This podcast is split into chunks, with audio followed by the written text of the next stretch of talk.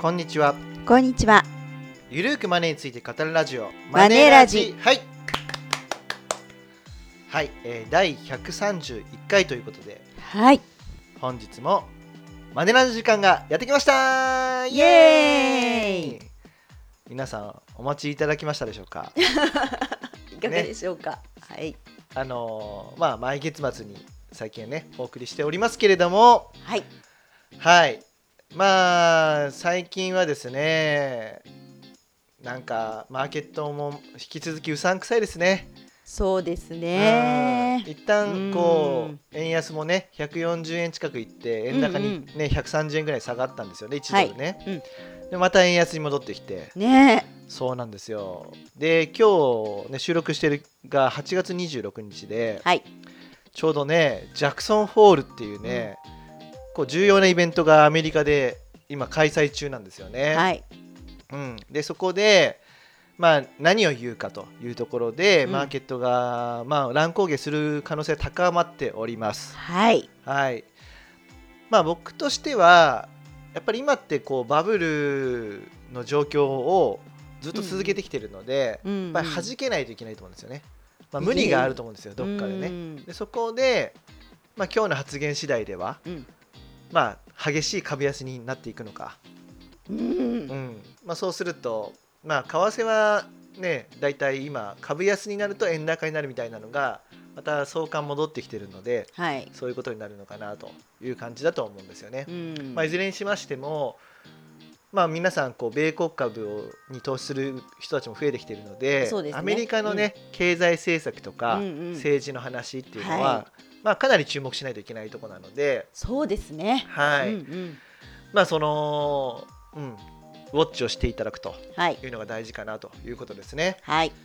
で、まあ、ジャクソン・ホールってなんだとかねそういう方は、あのーまあ、経済ジャーナリストになった後藤さんいるじはゃいなはでいいすか。。うん。あの日経新聞のはねい、元ね。あの方がね、あのノートとかに書いてくれたりとか、はいまあ、ツイッターでまとめてくれてたりするので、はい。それを見ていただくとサクッとわかるのかなと思いますので、はい。まあ、見ていただければと思っております。はい。はい、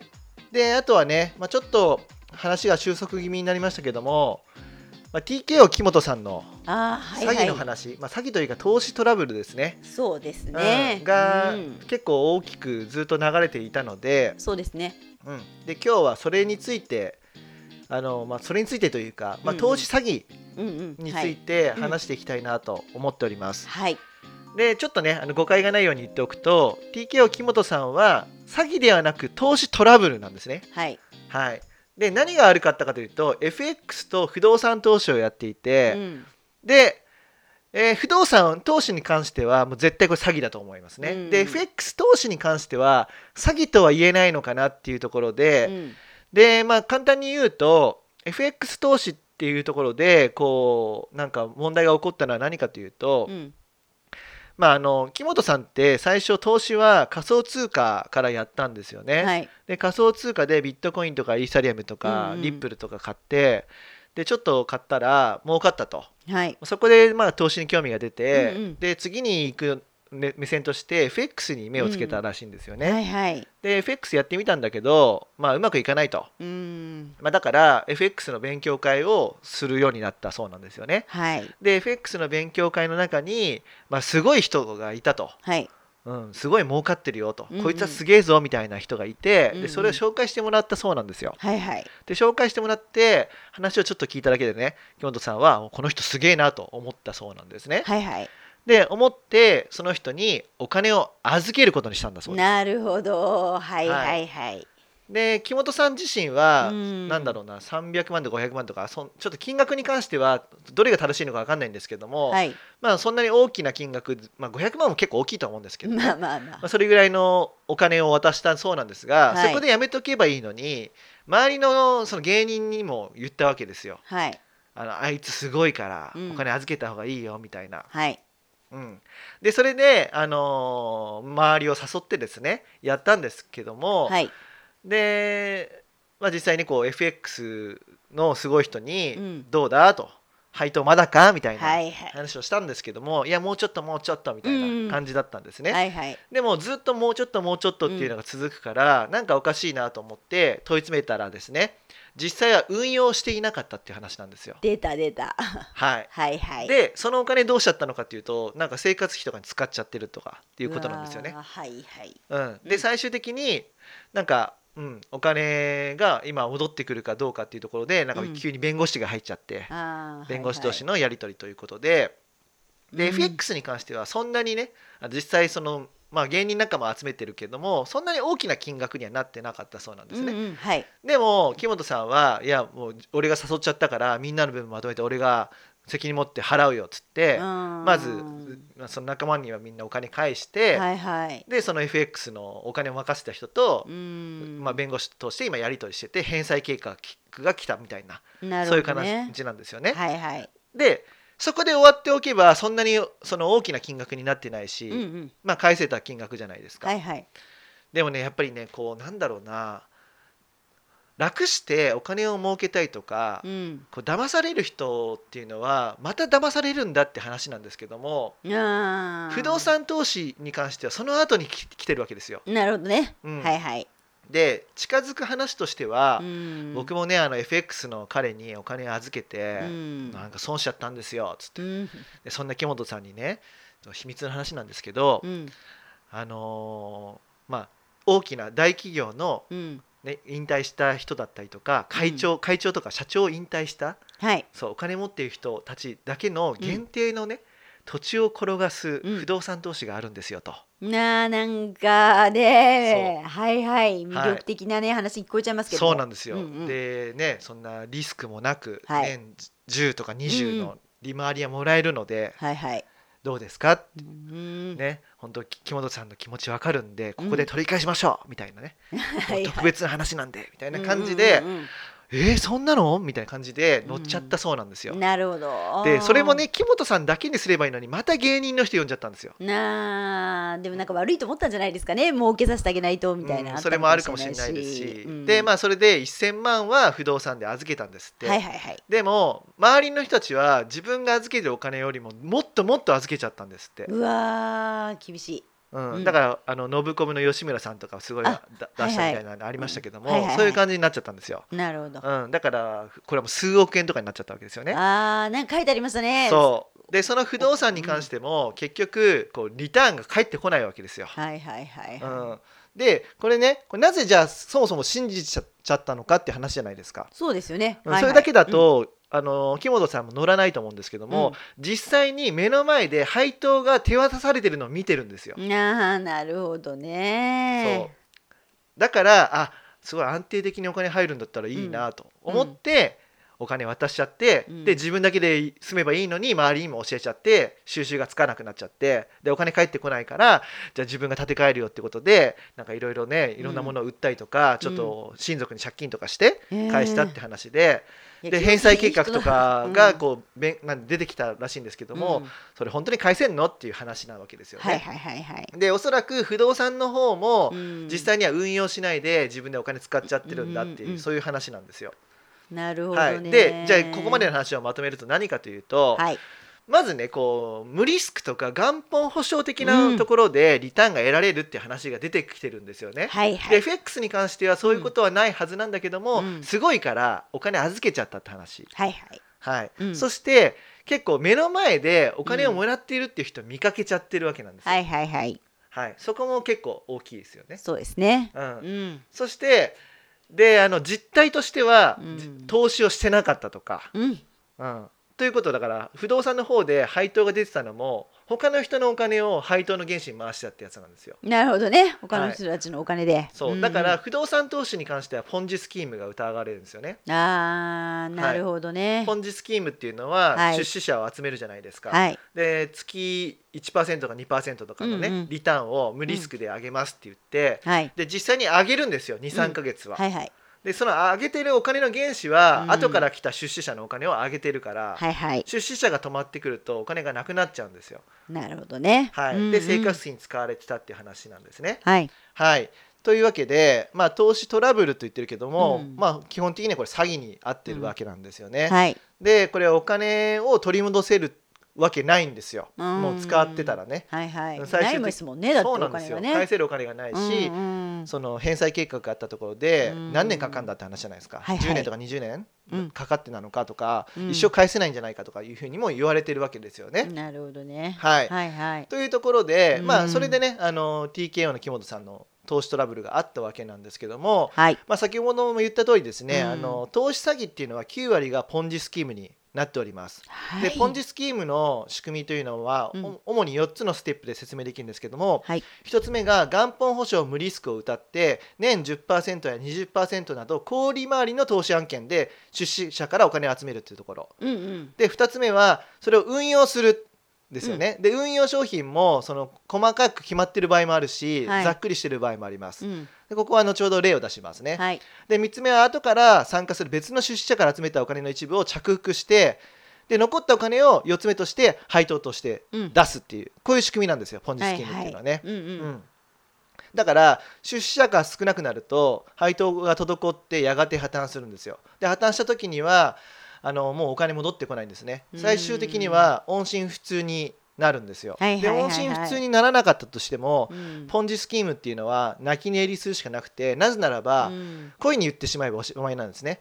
運用したんですけどもなくなっちゃいましたと、ああ、はいはいはいはい。そう実際に運用してないんだけども運用したんだけどなくなっちゃいました、っていうともう証明ができないんですよまあねこれ。弁護士入れても、はいはい。だからお金が戻ってこないっていうところですいやーでもねそのポンジスキームは配当がもらえてる時期が一定期間あると騙されますよね。そうですよね、うん、はいそうなんですよね、うんで、まあ、ポンジスキームの例としては例えうばんカジノコインリースっていうのがあって、はいはいはい。まあ、これはね外国のカジノにはジャンケットっていうそういう仕事があるんですよジャンケットっていうのは富裕層をカジノに招待してもてなす業者なんですねはい。でジャンケットっていうのは、まあ、あの富裕層におあのコインを貸し出すんですよはいはい。なんで富裕層はコインを借りるのかっていうと富裕層って大金を例えばバッグに詰め込んであの飛行機で国外に脱出するわけじゃないんですねうん。事前にカジノ側に送金しておくんですよ自国から、うん。でその送金の手続きっていうのを踏踏んでカジノ側にお金があるっていう状態を作るんですよね、はい。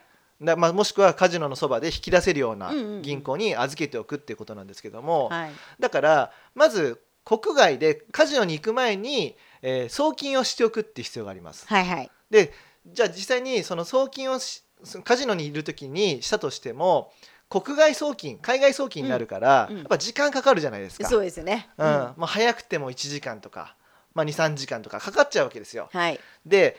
コインがなくなっちゃったらすぐやりたくなりません取り返したくなるから、まあねやりたいですよね。そう取り返したくなるから、うん。だからそこでコインを借りるっていうニーズが生まれるわけなんですよ、はいはいはい。でそのコインも無利子で借りられるようにしてるんですねなあなるほど。そうなんですうよ、んうん。でそうするとね考えられるのが無利子で貸してジャンケットって何が儲かんのって話じゃないですかそうですね。ジャンケットはカジノ側からお金をもらうんですよはいはいはい。だってカジノは結局そうやって使ったコインって全部なくなっちゃうじゃないですかそうです結局はそうね。カジノが儲かるんですよ、うんだ儲かかるんらですそうねいうふうにコインを貸し出すことでカジノ側からちょっと手当がもらえるんですよね、うんうんうんうんでその手当の一部をうんみんなにお返ししますよってことで、はいジャンケットっていうのは一般の人からお金を集めるっていう仕組みですね、はい。で月利が1から2%の配当が出ますから、うんうんでカジノって世界一セキュリティが安定してますよね、はいですからお金がなくなることがないよみたいなことを言うんですけども、はい。実際はそのカジノのコインに投資するっていうことはなくて、はい多くがポンジスキームになっていると、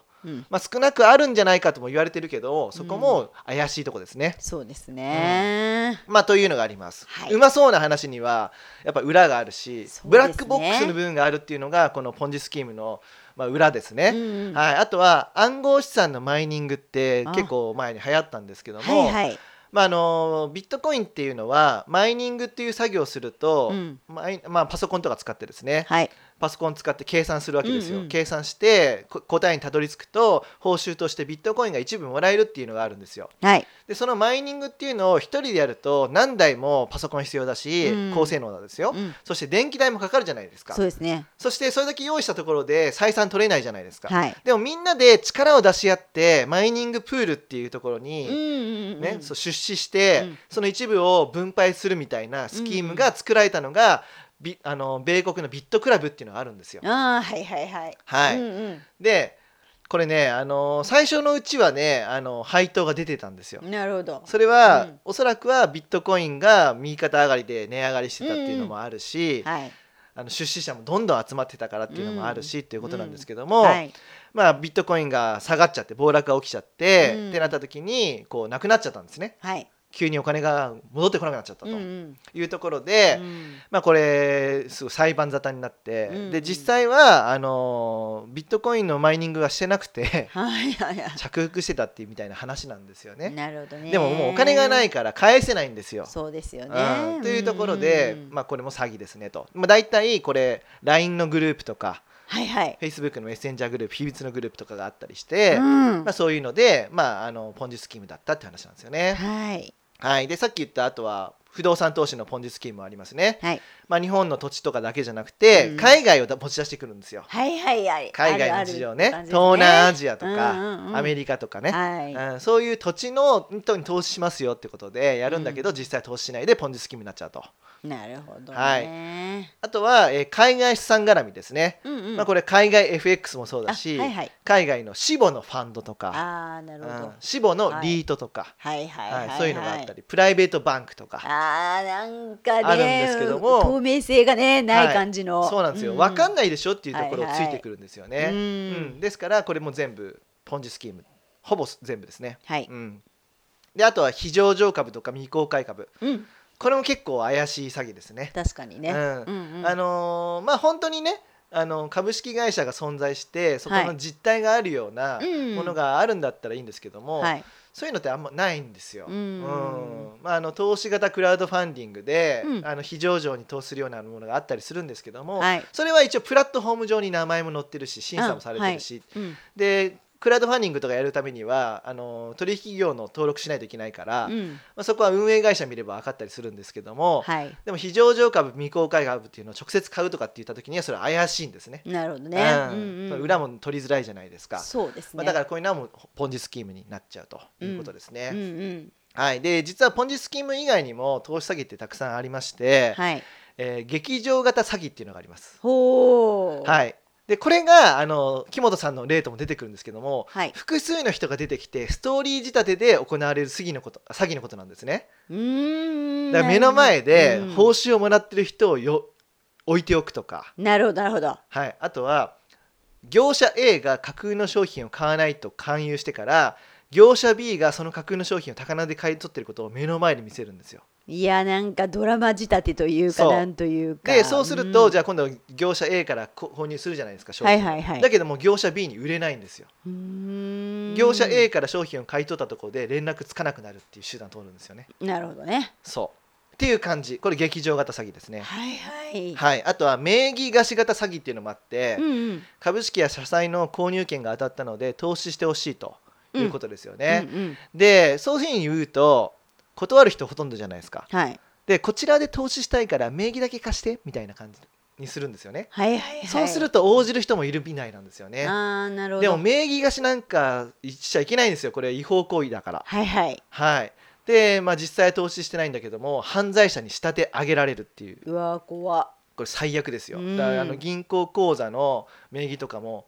貸しちゃダメですよ。そうですねはい、うん、これ本当にやめてくださいね。もうそうするとはいどの、どこの銀行口座でも作れなくなりますし、うんもうブラックリストですよね。そうですはいね最悪になりますんで、名義貸し型詐欺っていうのもありますと。はいそして最近はロマンス詐欺とか SNS 詐欺っていうのがあるんですよ。ほうはいありそう、ありそう出会い系サイト、まあ、マッチングアプリが多いですね、はいでマッチングアプリで出会った相手に投資の勧誘を受けてで投資をすると音信不通になってしまうっていうのがロマンス詐欺ですね。ああもうありがちですねはい、2人の将来のためだから、みたいな感じで、ねはいは言っいて、うんまあ、投資、ね、してくれって言うと断られないそうなんですよね、多くの人がね。うんあと、は知りあの SNS で知り合った人に言われる側に投資をしたうんことで、まあ、返金を求めてもなかなか返ってこないとうん、いうところで、うん、はい、だからポンジスキームの他には劇場型詐欺うん名義型型詐欺、うんロマンス詐欺 SNS 詐欺というのがありますということなんですよね。なるほどね、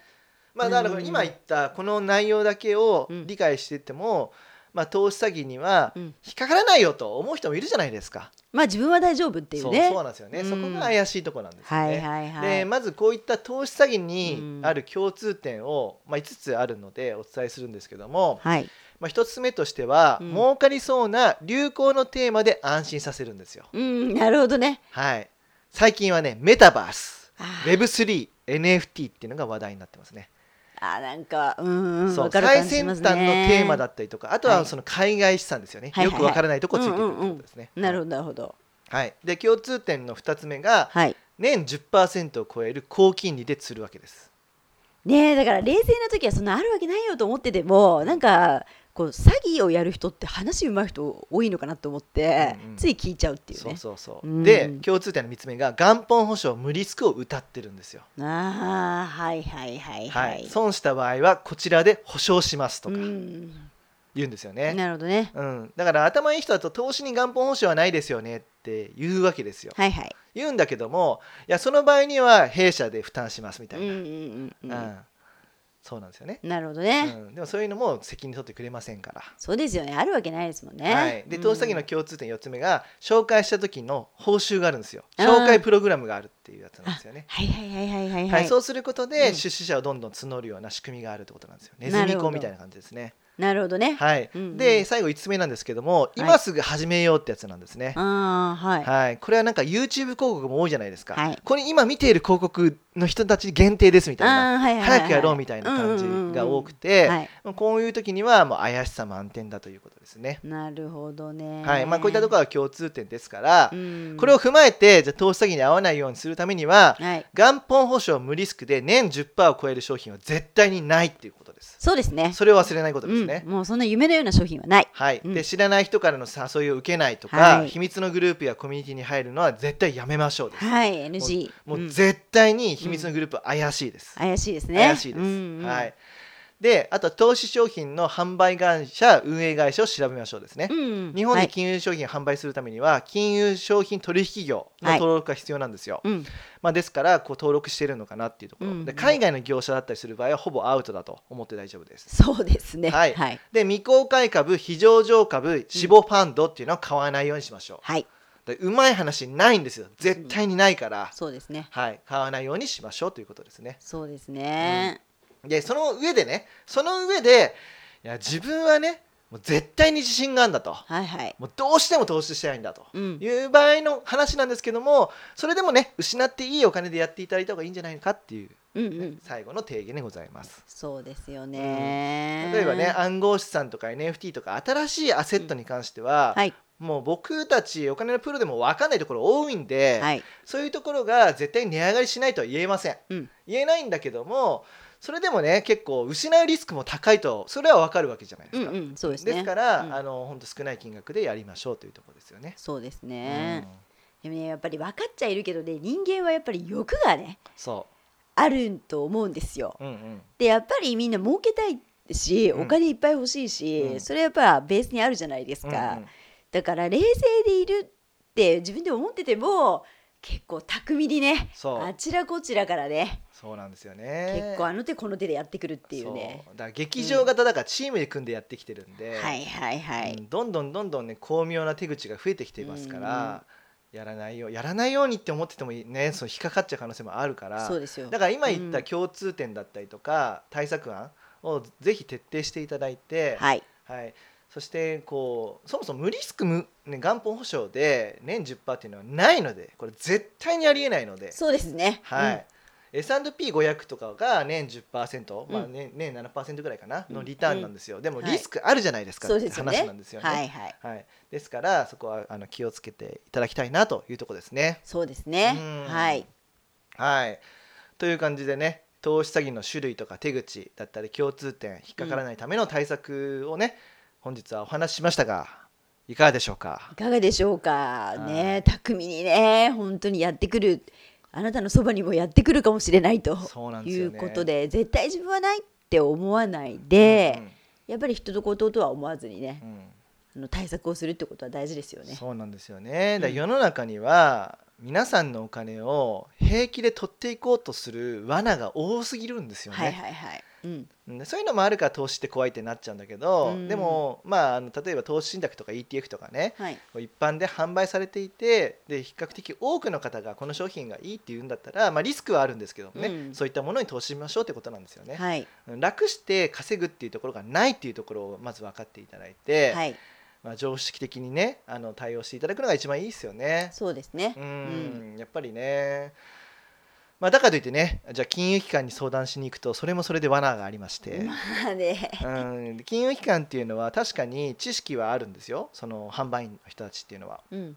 でもその人たちが実際に投資をしてるわけではないっていうところがまず一つなんですよね。はい。うん、で投資をしていることがなくてで自分がそのお勧めしてくる商品があったとするじゃないですか、うんうんそのお勧め商品っていうのは世の中でいいと思われている商品っていうよりはその金融機関が売りたい商品をお勧めしているケースが多いんですよ。うん。うん、一番多いのが仕組み債っていうね、はい。まあ、オプションが組み込まれたよくわからない、まあ、債券ですよね、うんだったりとか、まあ、ちょっと手数料が高い投資信託なんですよそれはもいオプションが組み込まれたりするんですけども、うんうんそういったものを売りたくなるんですよ、ねはいなぜ売りたくなるかというとノルマもあるし手数料も高いから、うんそのインセンティブが発生するんですよね、はい。ですから、まあ、結構窓口とか行くとそういう商品売られちゃうんですよだからうん今の時代って難しいですよね、難しいですね、うんやっぱりあのその金融機関もねうんボランティアでやってるわけではないので、ある程度収益をねうんうん得なきゃいけないっていう側面もありますからね。はいうんまあ、ですから例えばまあ僕らこのマネラジ聞いていただけるんだったら僕らみたいにまあその背景とか実績とかをちゃんと見た上で、うんあこの人言ってるなとかねあとはこう本とか、うんあとは最近は動画でねやってる人たちも多くなってきてますから、はいそういうのいくつか見ていただいてあみんなこういう共通してる言ってることは確からしいなとうん、これを踏まえて投資しようと決めるのがいいかもしれないですね。そうですねやっぱうん自分自身も、はいまあ、ちゃんと勉強して知識をつけるとうんいう、そうとですこですねかね。ただねあのツイッターとかのインフルエンサーが言ってるからこの銘柄買おうとかそれはダメなんですよそれはそれでダメなんですうね、んうんなんか特定の商品とか銘柄を言っててその根拠が乏しうんいやつはややんない方がいいですねそうですうんね。そのインフルエンサーの詐欺もあるんですよね例えば死亡ファンド系とかそういうのが多くて、うんうんうんうんうんまあ、だからちょっとねいろんなところに皆さんのお金を盗んでいくよううんな仕掛け罠が広がっておりますので、はいまあ、そういうのも含めてね金融リテラシーを上げていかないといけないなっていうところですし、はい、まあ、高校でもねそういう投資教育金融教育って始まってますけども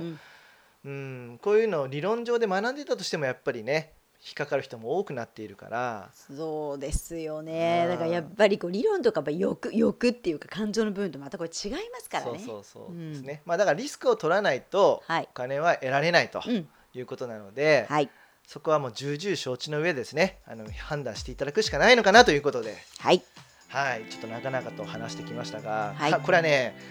捕まんないんですよそもそもなくならない理由としては、はい。ポンジスキームっていうのは逃げられちゃうんですねう、んううんん、実際に運用しまし運用しなくなりましたよって言ったらそこでそれ以上追えないから、はいそうですね。うんこれねチャールズ・ポンジっていう人がね考えた詐欺なんですけど、アメリカ人ですね。そうずんーっとなくならないのはそういうことなんですよ。はいは、はいということで、い。うん